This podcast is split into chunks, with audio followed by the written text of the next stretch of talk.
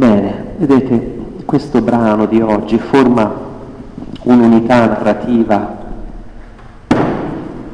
che appunto racconta la conclusione ormai dell'ultimo viaggio missionario di Paolo. È praticamente il viaggio di ritorno eh, che, di cui appunto vengono anche scandite le varie tappe. Allora il brano di stasera si articola così. Il primo e l'ultimo, vedete, spezzone, raccontano una comuni- di una comunità riunita in una, potremmo dire, in un'azione quasi liturgica. Nel primo caso è una vera e propria liturgia, che è quella della domenica, il primo giorno della settimana, viene detto, dalla notte del sabato, quindi fino all'alba della domenica, dove Paolo si intrattiene parlando, quindi possiamo immaginare le scritture, la spiegazione delle scritture in forma dialogata, e dove il tutto finisce, culmina con lo spezzare il pane. Nell'ultimo invece, l'ultimo brano, la comunità, qui siamo a Troade nel primo, nell'ultimo invece siamo eh, a Cesarea e praticamente l'ultima tappa ormai prima di arrivare a Gerusalemme, eh, dove sbarcano per poi procedere a piedi e dove questa comunità che è segnata dal dono della profezia, hm? si parla di questo Filippo che era uno dei sette evangelizzatori, eccetera, qui si sta chiudendo un ciclo, vedete, che è iniziato coi sette a Gerusalemme, dove poi c'è stata la persecuzione ed è cominciata la diffusione del Vangelo e qui si ritorna a questo Filippo, uno dei sette, ed è la conclusione di tutto il resoconto missionario di Luca, perché poi da lì in avanti c'è descritto l'arresto di Paolo e il suo viaggio verso Gerusalemme dove lui è portato prigioniero. Quindi le vere e proprie spedizioni missionarie, la descrizione di questa diffusione del Vangelo praticamente finisce qui.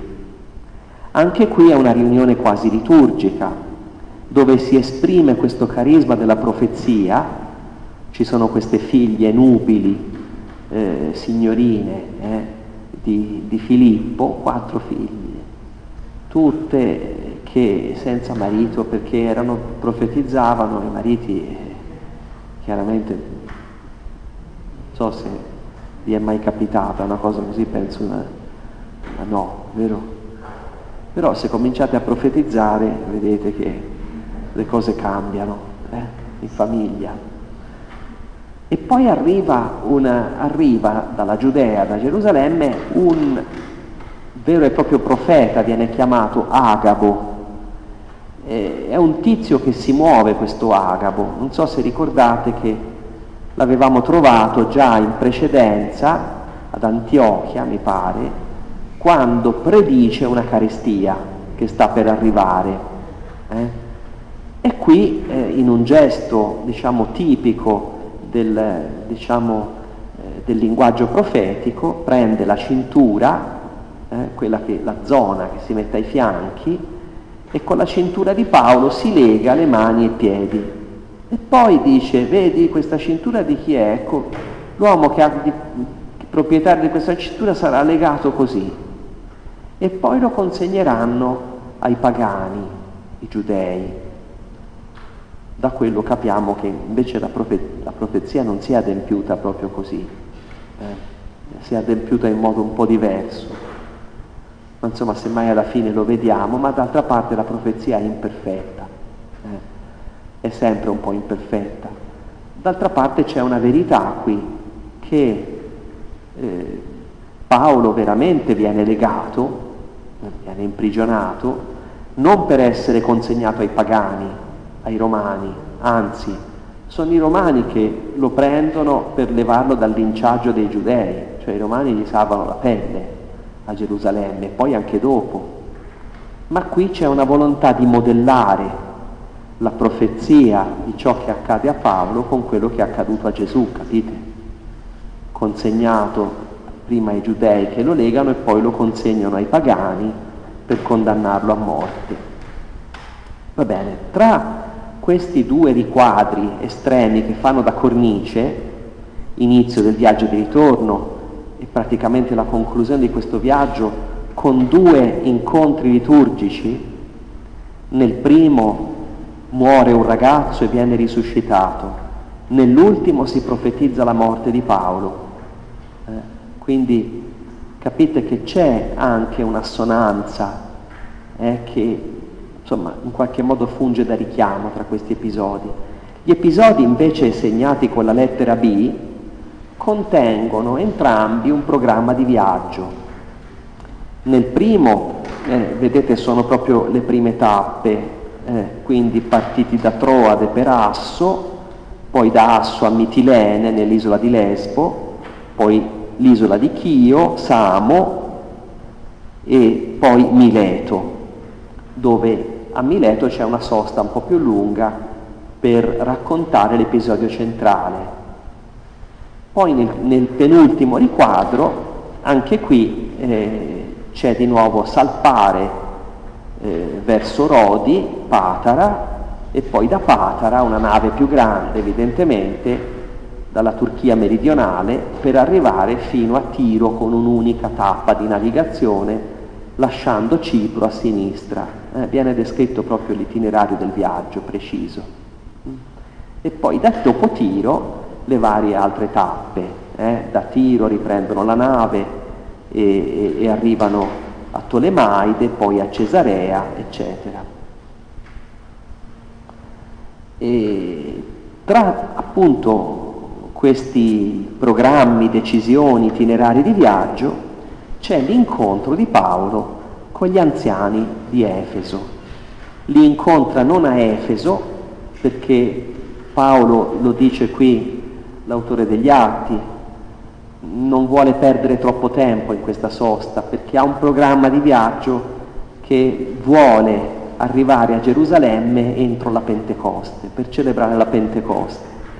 E se fosse probabilmente arrivato a Efeso, dove è stato tanto tempo, c'è una grande comunità, eccetera, eccetera, lì probabilmente lo avrebbero trattenuto più a lungo. Allora lui manda un messaggio semplicemente ai responsabili della comunità di Efeso per incontrarli a Mileto, che è 70 chilometri più a sud di Efeso, lungo la costa sempre, e dove appunto lascia forse le parole più importanti per Luca sono questo discorso di addio, viene chiamato così, agli anziani di Efeso, dove è contenuto come il testamento spirituale di Paolo.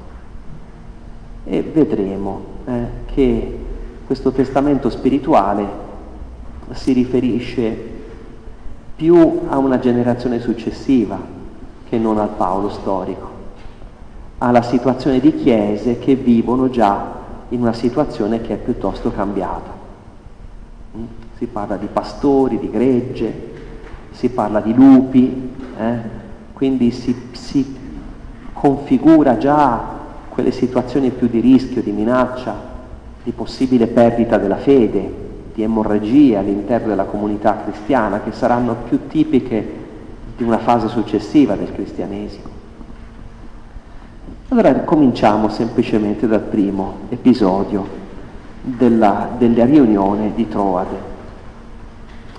Il primo giorno della settimana, eh, sapete primo giorno, eh, la numerazione è ebraica, Yom Rishon, primo giorno vuol dire dopo il sabato, quindi nella denominazione cristiana è domenica, è il giorno del Signore ci eravamo riuniti, synagein, da dove viene anche sinagoga, eh?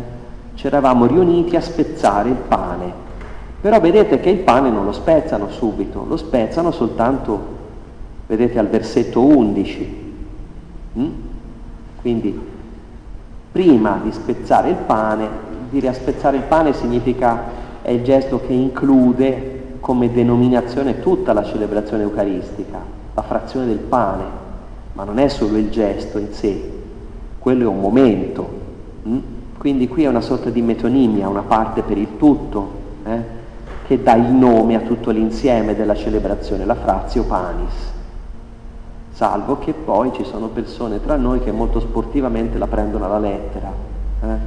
non capiscono che Eucaristia, frazione del pane, è una parte per il tutto che indica tutta la celebrazione e vengono al momento propizio, no? tecnicamente sfrondano no? l'inizio e poi dopo si può andare via senza ascoltare troppi avvisi. Eh? Quindi preciso, preciso. Eh? Il, e poi magari fanno il giro delle sette chiese perché dopo sanno che fra, dopo un quarto d'ora c'è la comunione da un'altra parte. Eh, ci sono anche questi sport, diciamo, che non sono registrati nei Guinness dei primati, ma eh, qualcuno ha queste abitudini. Eh. Bacchini diceva, ma voi fate colazione col, col corpo di Cristo, diceva, a qualcuna di queste persone. Allora, eh, dice che Paolo conversava, dialego, dialego indica un dialogo, ma chiaramente qui c'è il commento alla parola, eh, possiamo immaginare, fino alla mezzanotte. E si dice che c'era un buon numero di lampade, vedete, immaginate questa oscurità, è una stanza che al piano superiore, però nella stessa parola che indica la stanza che sceglie Gesù per la cena, ricordate? Eh? E anche a Gerusalemme eh? C'è questa stanza al piano superiore dove si riuniscono in attesa della Pentecoste e le lampade, l'oscurità che è fuori. Eh? A un certo punto cosa succede? Un ragazzo di nome Eutico, seduto alla finestra, mentre Paolo continuava a conversare senza sosta, fu preso da un sonno profondo, sopraffatto, catafero, eh? è un verbo forte, vuol dire fu, fero vuol dire portato giù, tirato giù, come, noi diciamo, beh certo c'è la forza di gravità, eh, se te stai seduto sull'avanzata della finestra e ti addormenti, 50% puoi cascare dentro, 50% puoi cascare fuori, secondo come sei posizionato, no? Qui catafero indica che proprio è quasi portare giù, come, come tirato verso il basso, e tirato dentro un sonno profondo questo ragazzo. Cadde dal terzo piano e venne raccolto morto ci sono questo, queste indicazioni discendente molto forte, al che passiva, trascinato giù, al che Paolo allora scese catabaino, eh, catà sempre verso il basso, discese, qui è l'indicazione attiva di partecipazione a questo movimento che dalla luce accetta di andare verso le tenebre, dall'alto verso il basso, dalla stanza illuminata verso il buio no, della mezzanotte e si getta su di lui. Se ricordate questo, diciamo, mettersi del corpo sopra il corpo è tipico di alcuni episodi profetici. Elia, vi ricordate col figlio della vedova di Zaretta e poi Eliseo su, con la Suinammita, sono citati lì i brani corrispondenti, ma un po' anche Pietro con Tabita, eh, questo prendere per mano e rialzare. In Paolo non c'è il prendere per mano, oppure come Gesù al figlio della vedova di Nain. Vedete, c'è una tipologia profetica che va Elia, Eliseo, Pietro, prima Gesù, col figlio della vedova di Nain, l'unico è Luca che lo racconta, toccò la bara eh, e poi con la Talita, eh, la fanciulla, alzati, e poi Pietro con Tabita, di nuovo anche lui, e poi qui Paolo con questo eutico, eutico. Il gesto di Paolo è un po' diverso perché dice, eh, il verbo dice, dice proprio così, sium peri lambano, Sion vuol dire insieme, peri intorno, lambano prendere. Bellissima la lingua greca. Sion peri lambano. Mi getto sopra e, e, e, e come lo prendo lo tiro su attaccato al mio corpo, no? E questa partecipazione, insomma, arrivi nel punto più basso con lui per ritirarlo su, eh? vivo. E Paolo dice, non vi turbate, è vivo. Non dice era morto, poi è rinvivito. Eh? Dice no, no, è vivo, state tranquilli, non è morto, quindi non passa nemmeno per un prodigio, eh, anche se prima dice venne raccolto morto. E poi subito dopo dice risalì, vedete i verbi che ritornano su, verso la stanza dell'assemblea, verso la luce delle lampade, spezzò il pane, mangiò e poi dopo la frazione del pane c'è ancora parlare. Le nostre messe dopo la frazione del pane, cioè se il prete non ha l'accortezza di fare almeno un minuto, mezzo minuto seduto, no? eccetera, e te ti ritrovi fuori di chiesa ancora con la comunione in bocca, no? Cioè precipitosa l'uscita, compiuto il gesto no? de, de, de, della, del ricevere la comunione. E invece qui parla ancora molto fino all'alba. Qui usa il verbo omileo, da dove viene anche omelia, conversare. Allora prima c'è questo verbo dialego che dice questo confronto più serrato sulle scritture, è un po' sullo stile sinagogale. Invece dopo il verbo dice come un chiacchierare più posato, tranquillo, pacificato, no? dove probabilmente non c'è più solo la ricerca di capire il senso delle parole, ma di raccontare l'esperienza di questo incontro col Signore, no? appunto eh, sigillato dalla frazione del pane. E dice, intanto avevano ricondotto il ragazzo vivo e si sentirono molto consolati. Ma non poteva prima dirlo prima questa cosa del ragazzo vivo? Lo dice solo dopo. Prima Paolo dice vivo, sì, ma solo dopo dice che la comunità fu consolata dal riaverlo vivo. Certo, ci sono probabilmente dei particolari che vanno letti in una chiave un po' simbolica. Eh? Questo ragazzo che è seduto sul davanzale, pensate, in uno spazio che è di soglia, sei un po' dentro e sei un po' fuori dalla comunità. Probabilmente questo qui eh, può darsi fossero le parole di Paolo, sapete, uno parla, parla, si discute e uno il, il fumo delle lampade, no? E quel e uno piano piano perde il contatto, la parola diventa sempre più lontana mentre ti addormenti, no? Ma nello stesso tempo te vai sempre più all'esterno, la parola sempre più lontana. Ecco quanto la comunità cristiana percepisce di alcuni suoi membri, eh, che piano piano si distaccano dall'ascolto della parola, finiscono in questa sorta di soglia, di spazio liminale che poi li risucchia verso il basso e li precipita nella mezzanotte delle tenebre, come una sorta di morte spirituale, dove allora è richiesto questo gesto di nuovo di, di, di recupero, di cura, di, no? di, di misericordia, che ti riporta alla comunità riunita e la vera consolazione però è solo dopo la frazione del pane. Eh? È quasi come Luca avesse voluto ritardare, perché poteva dirlo prima. Paolo disse, il ragazzo è vivo. E allora si sentirono consolati, dice, saliamo a spezzare il pane. E invece questa posposizione forse ha un suo valore.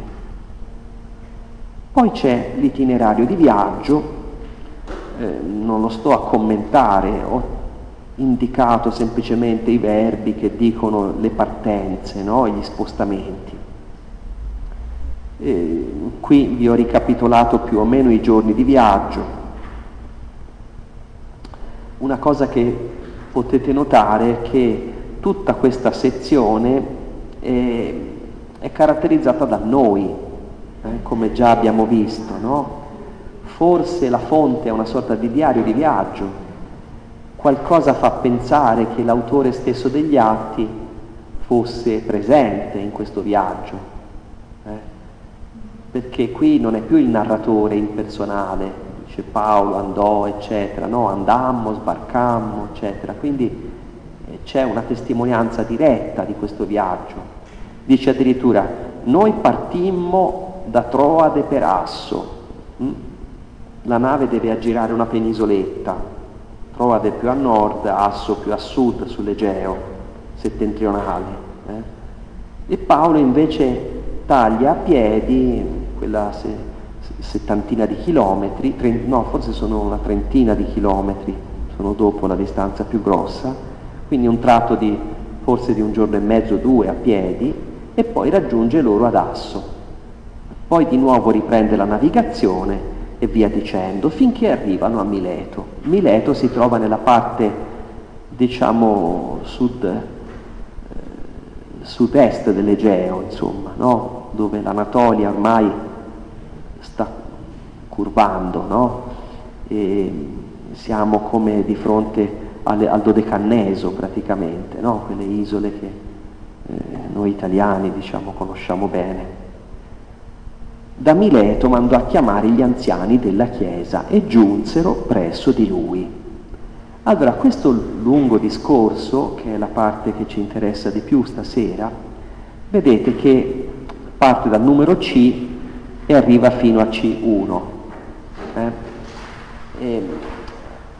È fatto di un intreccio di piani che sono passato, futuro, presente, dove questi piani si intrecciano molto, ricordate come, allora state attenti a passato, futuro, io sono sempre stato fino a oggi così, così, presente, no?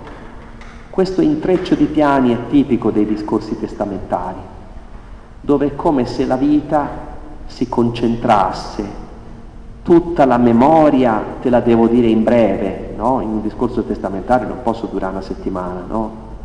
Ti devo dire in breve il passato, ma te lo dico per il futuro hm? e te lo consegno nel presente.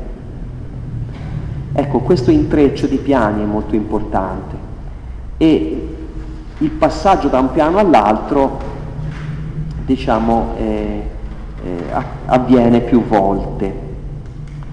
Ora, questa comunità, diciamo, ecco, se, semplicemente per ripercorrere il brano, vedete Paolo convoca a Mileto gli anziani, primo punto, ultimo punto, Paolo si congeda a Mileto dagli anziani e parte per Gerusalemme.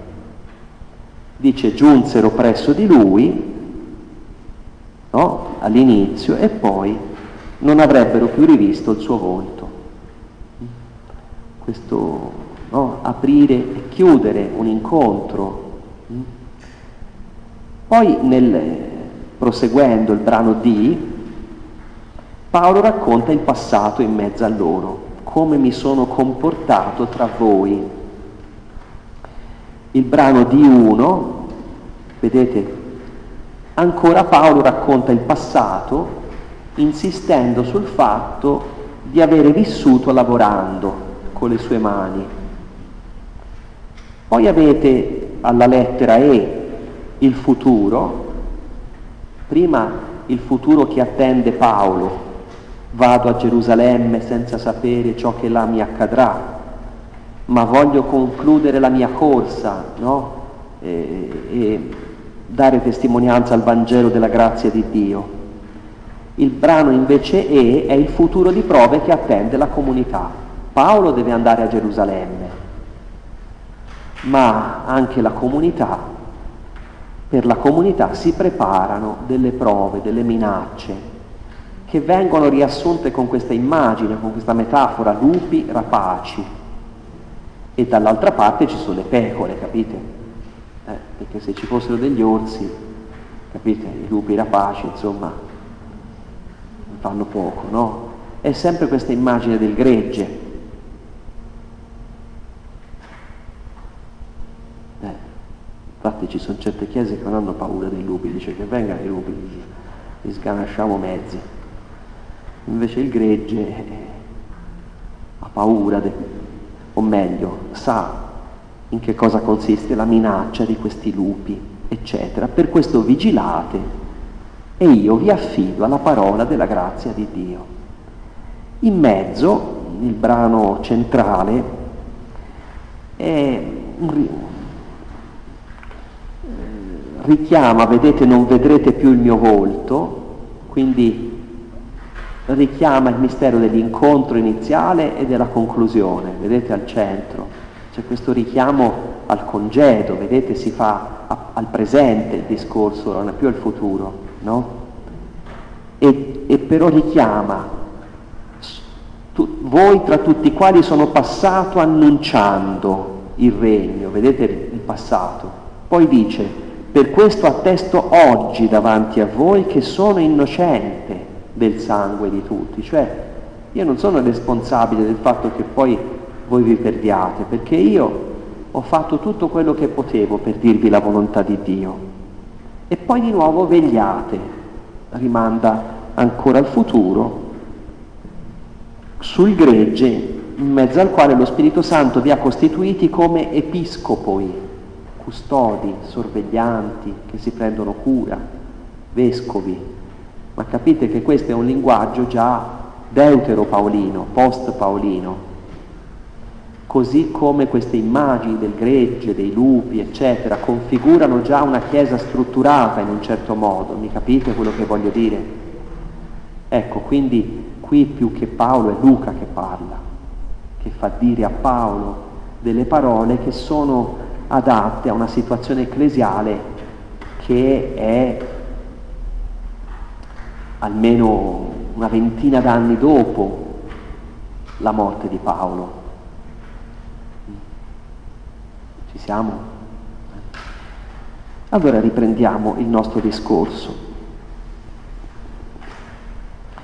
Eh, qui io tralascio un po' queste indicazioni che ho scritto piccoline, vedete questo congedo dell'Apostolo, eh, ritrovate per esempio ai pastori, mh? Hm? esorto i pastori che sono tra voi pascete il gregge che vi ha affidato, non per forza ma volentieri, non per vile interesse, la prima lettera di Pietro, eh, ancora la lettera di Giacomo.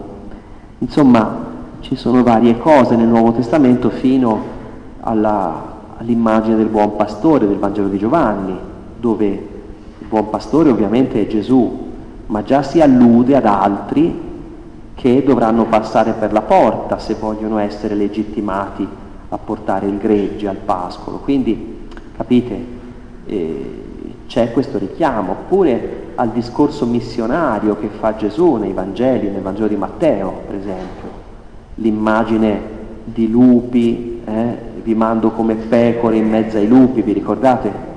Eh, quindi è chiaro che anche i Vangeli respirano già questo, questa terminologia che è un pochino successiva. Eh, non vi meravigliate no, di, questa, di, questa, cosa. Eh, sappiamo un po' quali sono i, i problemi della cronologia, insomma, del Nuovo Testamento. Allora vediamo il vissuto ministeriale di Paolo. Eh, ho scritto grosso i, la, scansione temporale, vedete quei riferimenti, voi sapete, ecco, ora, eccetera, no? nelle varie sequenze. Dice, ho servito il Signore con tutta umiltà, non è umiltà, eh? è tapeinoffrosine, tapeinos vuol dire tapino, un po' umiliato, vuol dire misero, dice Paolo, ho servito il Signore da, po- da povero, come ho potuto? Col peso del mio passato, sapendo che non sono uno strumento così adatto, ma che Gesù mi ha preso come ero. Quindi non è umiltà. Mm? E questo bisogna ricordarselo perché lo stesso errore lo facciamo anche nella traduzione del Magnificat, ha guardato l'umiltà della sua serva. Ho servito dulewein, dulo, vuol dire schiavo, dulos. Ora Paolo usa il verbo duleuo per indicare il suo servizio a Gesù, usa diaconeo per indicare il suo servizio alla Chiesa. Eh, duleuo vuol dire io a Gesù mi ci sono consegnato mani e piedi e quindi come uno schiavo. Mm? Il servizio alla Chiesa invece non si qualifica così, è un servizio diciamo fatto nella libertà, nella responsabilità, come indica appunto il termine diaconeo, diaconia, diaconos. che, tro- che trovate poi più avanti, ve lo dico dopo, tra le lacrime e le prove che mi hanno procurato le insidie dei giudei. Guardate un po' dove ritornano le lacrime, vedete? Ritornano al versetto sempre di parallelismi. Non ho cessato tra le lacrime, il versetto 31, di ammonire ciascuno di voi. Vabbè, ora vi faccio confusione. Dice, non mi sono mai tirato indietro. Eh, il discorso delle lacrime lo trovate in seconda Corinzi moltissimo. Eh? Mm. È molto presente, cioè che Paolo ha pianto più volte nelle difficoltà dell'apostolato e nella durezza che incontra a Corinto, per esempio, dove si ritrova una chiesa divisa dopo tutto il tempo che ci ha dedicato. Eh. Quindi c'è una sofferenza che loro hanno visto eh, nella sua passione apostolica. Non tirarsi indietro, ipostelle, ipostello mai questo verbo, non mi sono tirato indietro, cioè è come dire non ho nascosto, è il contrario di paresia. Paresia è tutto evidente, dire tutto. Ipostello mai essere reticente. Non è tirarsi indietro nel senso, come dire, uno voglia, no? Ma è, diciamo, l'atteggiamento rinunciatario di chi nasconde le cose per non durare fatica a dirle. Eh? O non, no, non gli sembra di perdere del tempo. Insomma, lui dice, ecco, come dire, a tempo opportuno e inopportuno, eh, ritorna la stessa espressione anche più avanti, eh, scusate, sì, ora c'ho, sì, al versetto 27. Mm. Non mi sono sottratto, appunto, è la stessa espressione. Eh?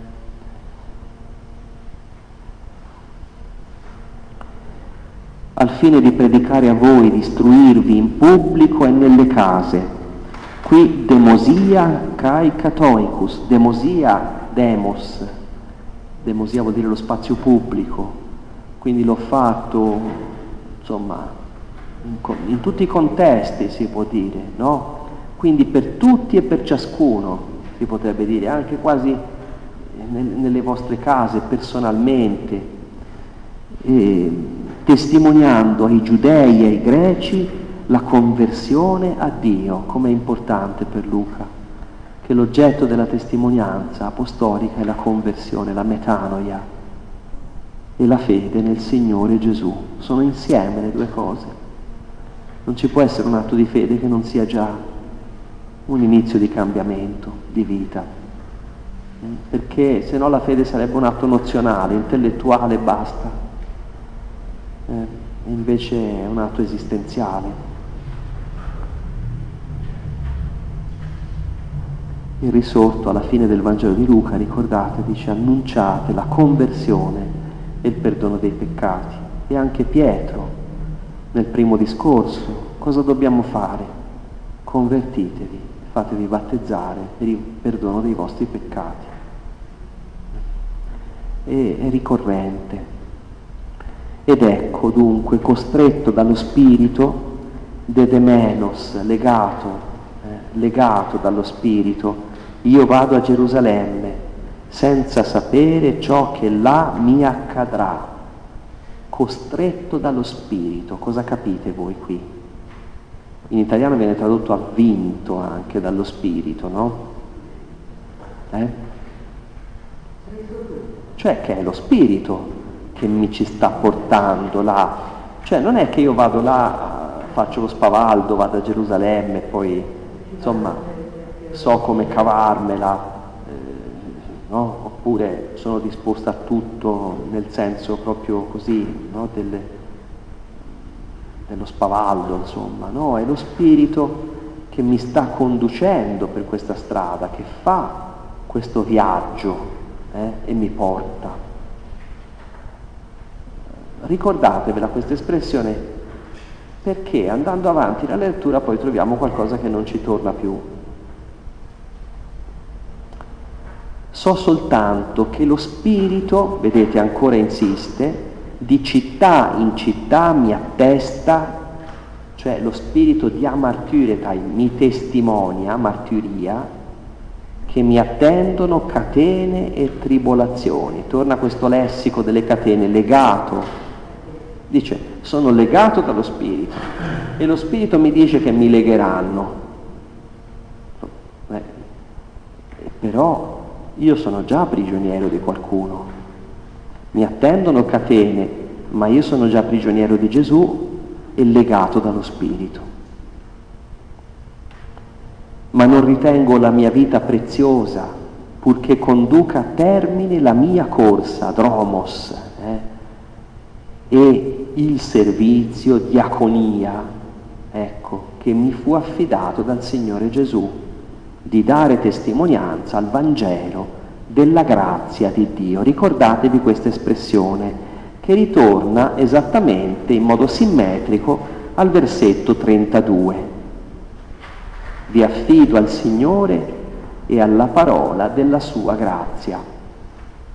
Mm? Ci arriviamo dopo. Allora, lo Spirito dice di amartiretai, mi testimonia che io devo condurre a termine la mia testimonianza al Signore Gesù, al Vangelo della sua grazia. E l'immagine della corsa torna in seconda Timoteo, eh? una lettera deuteropalina, eh? oh, ricordate? Terminato la corsa, la battaglia, eccetera. E ora io so che non vedrete più il mio volto, voi, tra tutti i quali sono passato annunciando il regno. Ah, qui è il linguaggio di Gesù, annunciare il regno. È iniziale gli atti degli Apostoli, il regno no? che, a, a cui Gesù manda e dice attendete lo Spirito per questo, è lo Spirito che ve lo fa realizzare. Che cosa dobbiamo fare? Cosa, il regno è ora che viene ricostituito? Avrete forza dallo Spirito Santo. Quindi già dall'inizio il risorto mette tutto il racconto degli atti sotto l'azione dello Spirito che apre il cammino di questi apostoli, fino a qui proprio, dove Paolo dice che è lo Spirito che lo conduce. Per questo attesto oggi solennemente davanti a voi che io sono innocente, kataros, puro, del sangue di tutti. Questo è un modo giudaico. Eh? Il sangue giudica e condanna. Se il sangue è sparso, se c'è un responsabile, quello deve pagare il prezzo del sangue. Eh? Sì, certo, dal sangue di Abele e poi il sangue sempre grida vendetta, no? A meno che non si dimostri che quel sangue non è stato sparso da nessuno, eh? è stato una cosa accidentale. Ma io dice, invece davanti a Gesù, vi ricordate, il suo sangue ricada sopra di noi, dice la gente, no? cioè come dire che ci assumiamo la nostra responsabilità, è, è un po' come dire una cosa del genere, perché io non mi sono sottratto al dovere di annunciarvi tutta la volontà di Dio. Ho messo in quel carattere grosso, vedete, tutte le espressioni più teologiche, conversione a Dio, fede nel Signore, lo Spirito, la grazia di Dio, il regno, il sangue, eh, con cui Cristo si è acquistato, eccetera. Mm? Bulè, la volontà e il piano di Dio, il piano di salvezza di Dio. Per questo attesto oggi dice vegliate, scusate, su voi stessi, pro, vegliate qui è prosechete autois, cioè badate a voi stessi. Eh, quindi state attenti a come, a come fate, a come agite. Prima dice a voi stessi, poi al gregge, eh, perché c'è uno sport che invece consiste nel vegliare più sugli altri che su di sé. Eh. Cioè sa- sapere tutto quello che si deve dire agli altri per co- per- perché vanno riformati, poi però su, su se stessi non c'è niente da dire. in mezzo al quale lo Spirito Santo vi ha costituiti come custodi, episcopus, cioè episcopo vuol dire colui che guarda, epi sopra, eh? indica la vigilanza, oppure indica la visita, episcopeo dire visitare, eh? Come poi la Chiesa ha immaginato il, il ministero del Vescovo che presiede una comunità grande che però è affidata, dovrebbe essere affidata collegialmente a presbiteri, eh?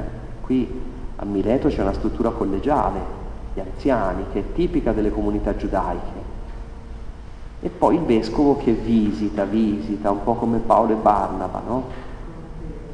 Eh? E quindi c'è questo elemento di comunione tra le comunità per essere pastori della Chiesa di Dio che si è acquistata con il sangue del proprio figlio. È l'atto redentivo di Gesù che viene qui richiamato, è come dire guardate che la Chiesa è di Gesù e basta, quindi è Lui che se l'è acquistata. Voi siete servi suoi come me, schiavi, anzi suoi, e servitori di questa cosa che non è vostra. Qui è chiarissimo, eh? E dice lo Spirito Santo che vi ha posti a fare questo servizio che è su di voi e sugli altri. E qui c'è tutta un'ecclesiologia eh, che eh, fino al Vaticano II è rimasta un po', un po' no? poco, poco, e poi forse anche dopo, ma insomma comunque Il gregge ovviamente è una metafora, quella dei lupi, del gregge ve l'ho indicata lì, ci sono molti testi anche del Nuovo Testamento proprio, dove si dice in questo senso proprio la minaccia. Hm? Lupi rapaci che non risparmieranno il gregge e poi si capisce che questi lupi rapaci sorgeranno a parlare di cose perverse per attirare discepoli dietro di sé. E qui c'è un verbo che è eh, apaspan, apaspao, cioè strappare. Eh? Apaspao viene, viene poi tra l'altro usato anche dopo, mm? scusate, eh, lo cerco che se ce l'ho scritto, se, mi ricordavo di averlo scritto. No, forse no.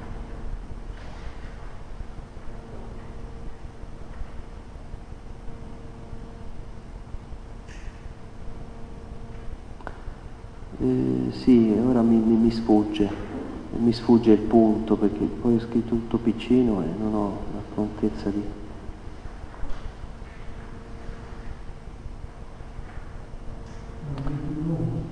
Eh? Ah sì, sì, sì, sì, 21.1, vedi, è, qui è usato per dire il, il congedo difficile, sì, lo cercavo alla fine del 20, ma il congedo difficile dagli anziani di Efeso. Eh? Qui dice, lupi rapaci, dice qui, non attireranno, ma strapperanno la gente, visto che il lupo, no? c'è come quasi una lacerazione della comunione.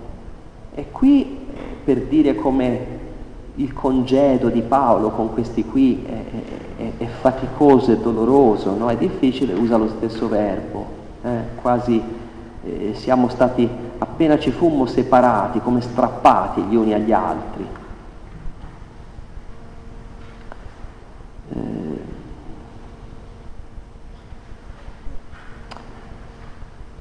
Allora, questi cercano discepoli, vedete, discepoli dietro di sé, non discepoli di Cristo. Questi lupi rapaci cercano discepoli dietro di sé. Per questo gregoreite, vigilate, gregoreo, è eh, il verbo che indica appunto egeiro, svegliarsi, rimanere svegli, perciò vigilare. È il verbo della risurrezione che diventa come un nuovo verbo che indica vigilanza, ricordando che per tre anni, notte e giorno, non ho cessato tra le lacrime di far riflettere, nuzzeteo, nus, eh, di far ragionare, riflettere, non solo ammonire ciascuno di voi.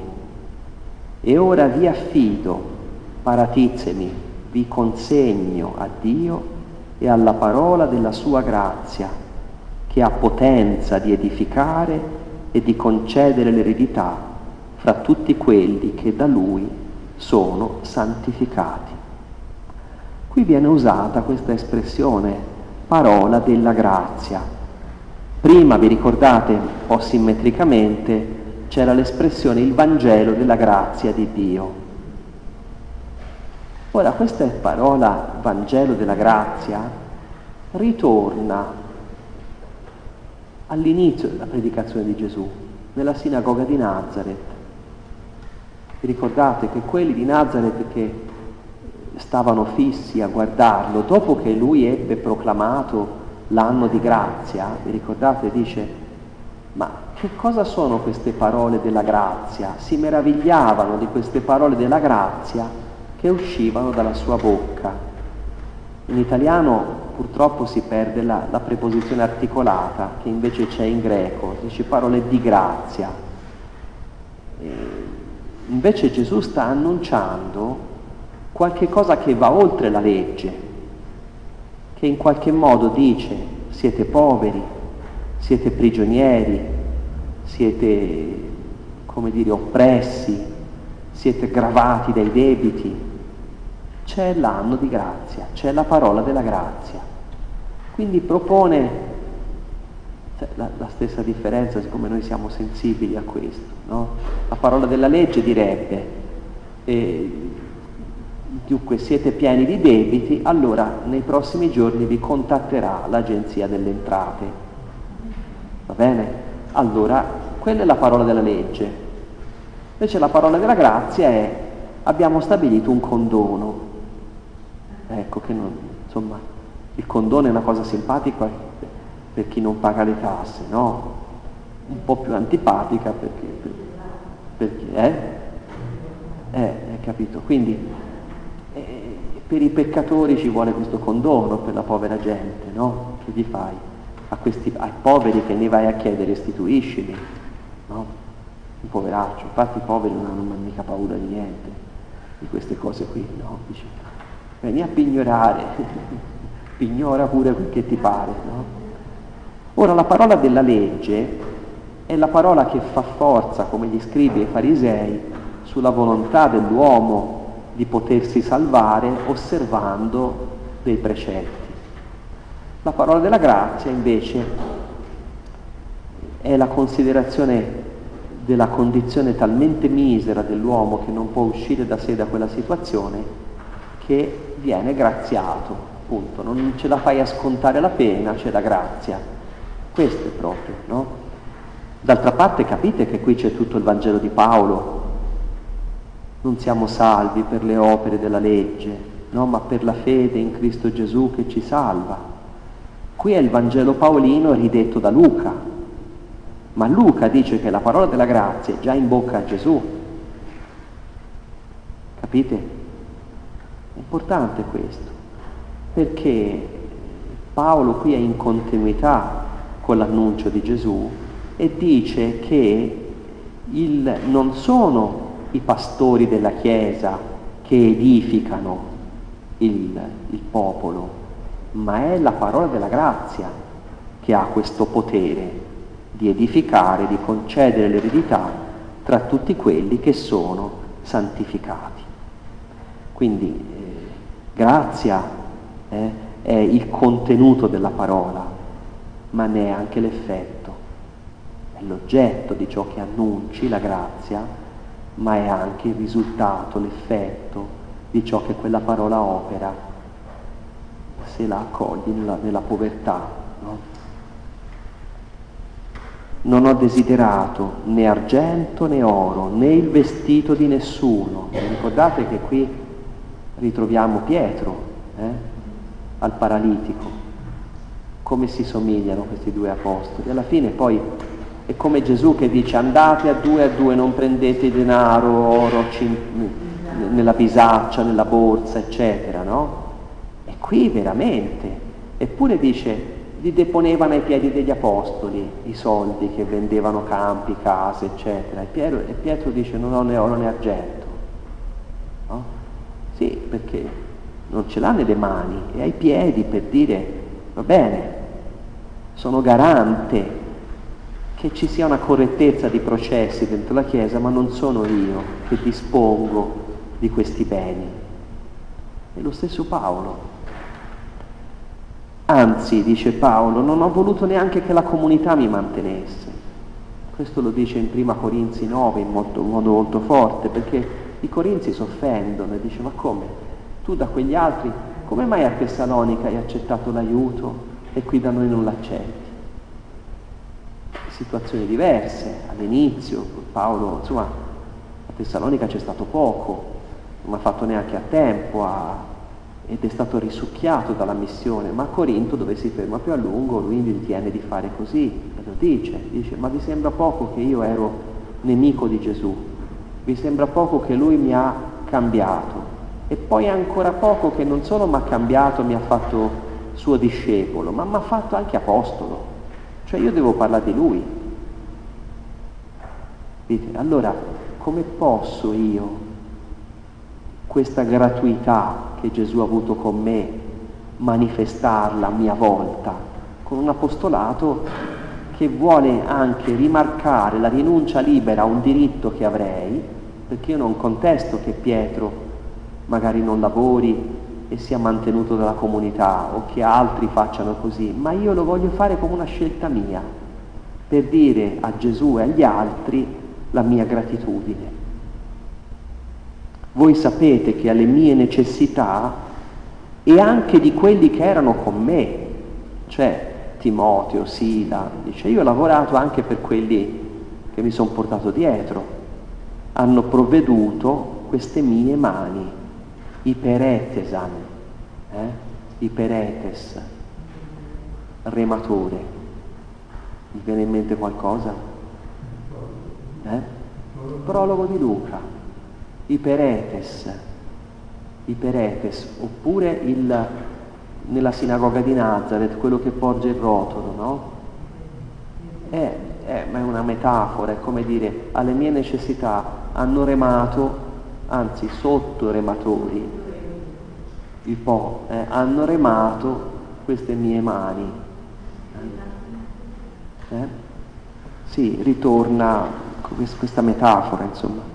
In tutte le maniere vi ho mostrato che i deboli si devono soccorrere, lavorando così e ricordando le parole di Gesù che disse si è più beati nel dare che nel ricevere.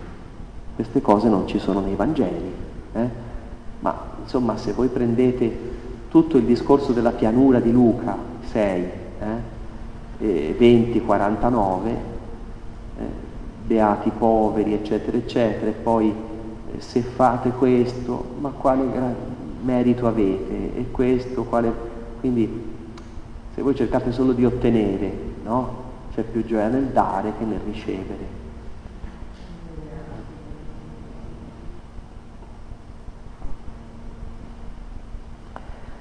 Va bene, e dopo questo si inginocchiò e pregò. Anche qui il congedo, come descritto, in che forma così bella, eh? come un affidarsi al Signore, gli uni per continuare una fedeltà alle consegne ricevute e l'altro per continuare a compiere questa corsa eh, fino a Gerusalemme. E poi ancora la sezione all'inizio del capitolo 21, ora qui non mi fermo, eh, la sezione di viaggio,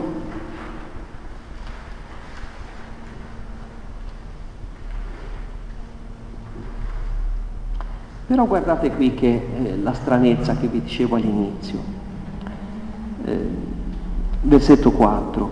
Avendo trovato i discepoli, rimanemmo là una settimana. Qui, anche qui vedete, non perde tempo Paolo a ogni piccolo sbarco, prima perché da Patara fino a Tiro è tutta una navigata, un bel tratto, no? Poi c'è Tiro, Fenicia, Libano, Poi ci sono delle piccole, diciamo come, come soste, no? nei vari porti, giù giù della costa, diciamo libanese, palestinese, no? E ogni sbarco, sosta breve, c'è una visita alla comunità o anche un appuntamento che quelli sono sulla spiaggia, ti vengono a salutare, no? Quindi c'è sempre un approfittare. Qui la sosta è più lunga, rimanemmo una settimana ed essi, per impulso dello Spirito, dicevano a Paolo di non salire a Gerusalemme, per impulso dello Spirito. Allora, Paolo dice, avvinto dallo Spirito vado a Gerusalemme, è lo Spirito che mi ci conduce. E questi con lo stesso Spirito dicono non ci andare. Bel lavoro, eh? Mica semplice il discernimento. Eh. Dice costretto, no? Sì. E il discernimento, vedete, ha queste tensioni.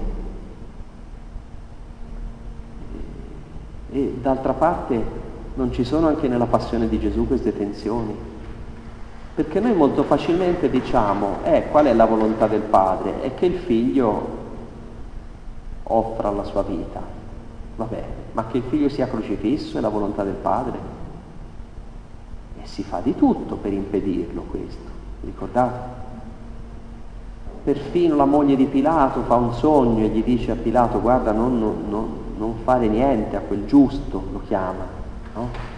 Quindi è come se ci, sono molti richiami di Gesù anche a Giuda quando gli dice sei mio amico, eccetera, con un bacio mi tradisci, e poi anche dello spirito per dire di non procedere in quella direzione lì e dall'altra parte c'è una volontà di Gesù comunque di offrire la sua vita.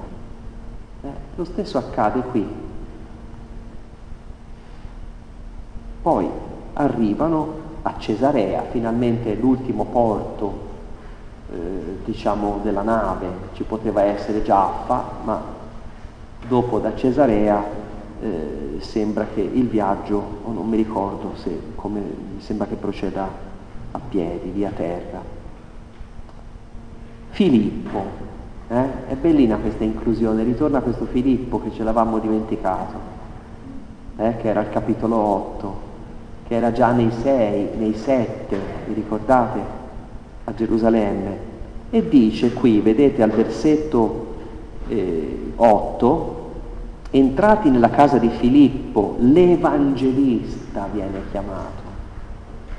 Qui la parola evangelista non è del lessico primitivo, non è nel lessico primitivo evangelistes, è, in, è nel lessico successivo, eh, la parola evangelista.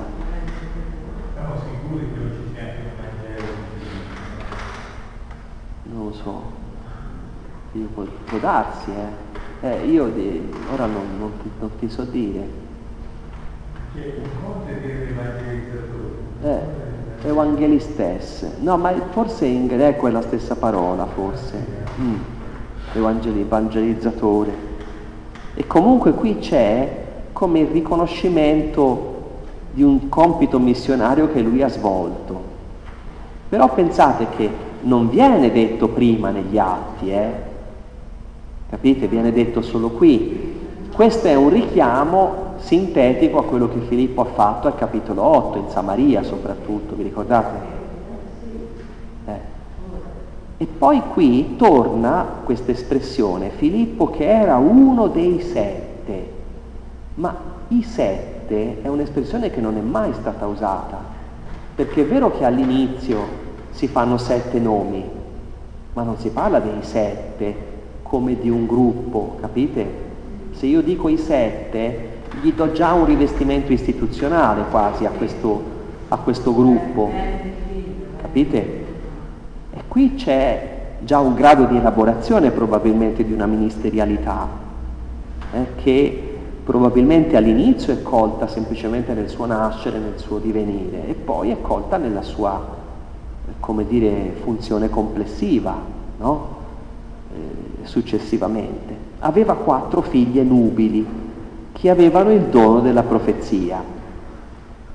Eravamo qui da alcuni giorni quando arriva questo profeta Agabo e presa la cintura di Paolo si legò le mani, i piedi e le mani, dice lo Spirito Santo, l'uomo al quale appartiene questa cintura, i giudei a Gerusalemme lo legheranno e lo consegneranno nelle mani dei pagani, poi non succede così. Eh?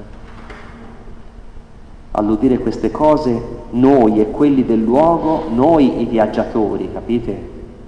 e quelli del luogo, dice, pregavamo Paolo di non salire a Gerusalemme. E Paolo che dice, perché fate così e piangete a spezzarmi il cuore? Io sono pronto, non solo a essere legato, ma a morire a Gerusalemme per il nome del Signore Gesù. E poiché non si lasciava persuadere, smettemmo di insistere, dicendo, sia fatta la volontà del Signore. Qui c'è come un esito comunitario no? di lasciare il corso delle cose convinti che si sta camminando verso che, che sarà il Signore a provvedere. Comunque vada a Gerusalemme sarà il Signore a provvedere. Eh, qualcuno questo episodio di Cesarea lo ha chiamato il Getsemani di Paolo. Mm? ci vado, non ci vado, non ci andare, no, ci voglio andare. Eh? Qui è il passo decisivo, perché se lui avesse dato retta a questi qui, a queste quattro nubili eh, signorine, e a Agabo e poi a tutti gli altri che dicono ha ragione questi qui. Eh. E se questo Agabo è un profeta, non è che è profeta eh, a giorni pari soltanto, no? ha predetto una carestia, è venuta, se dice delle cose. E qui la comunità lascia in qualche modo, questo forse ci aiuta a capire che dentro la Chiesa il discernimento non è mai una cosa così lineare, ma lo Spirito parla per bocca degli uni e degli altri e a volte gli uni e gli altri non dicono cose che sono omogenee, no? possono dire cose un po' contrapposte. E poi dove c'è un grado di pacificazione, eh? di, di, in cui, come dire, non che prevale il più testardo, eh? Eh, ma dove in qualche modo si comprende che forse c'è una sapienza più grande di quella che noi possiamo vedere no? dal nostro punto di vista, allora in qualche modo c'è un incamminarsi verso la volontà del Signore. Sia fatta la tua volontà, dice Gesù, non la mia ma la tua. Ecco il Getsemani di Paolo. Va bene, via, io mi fermo qui.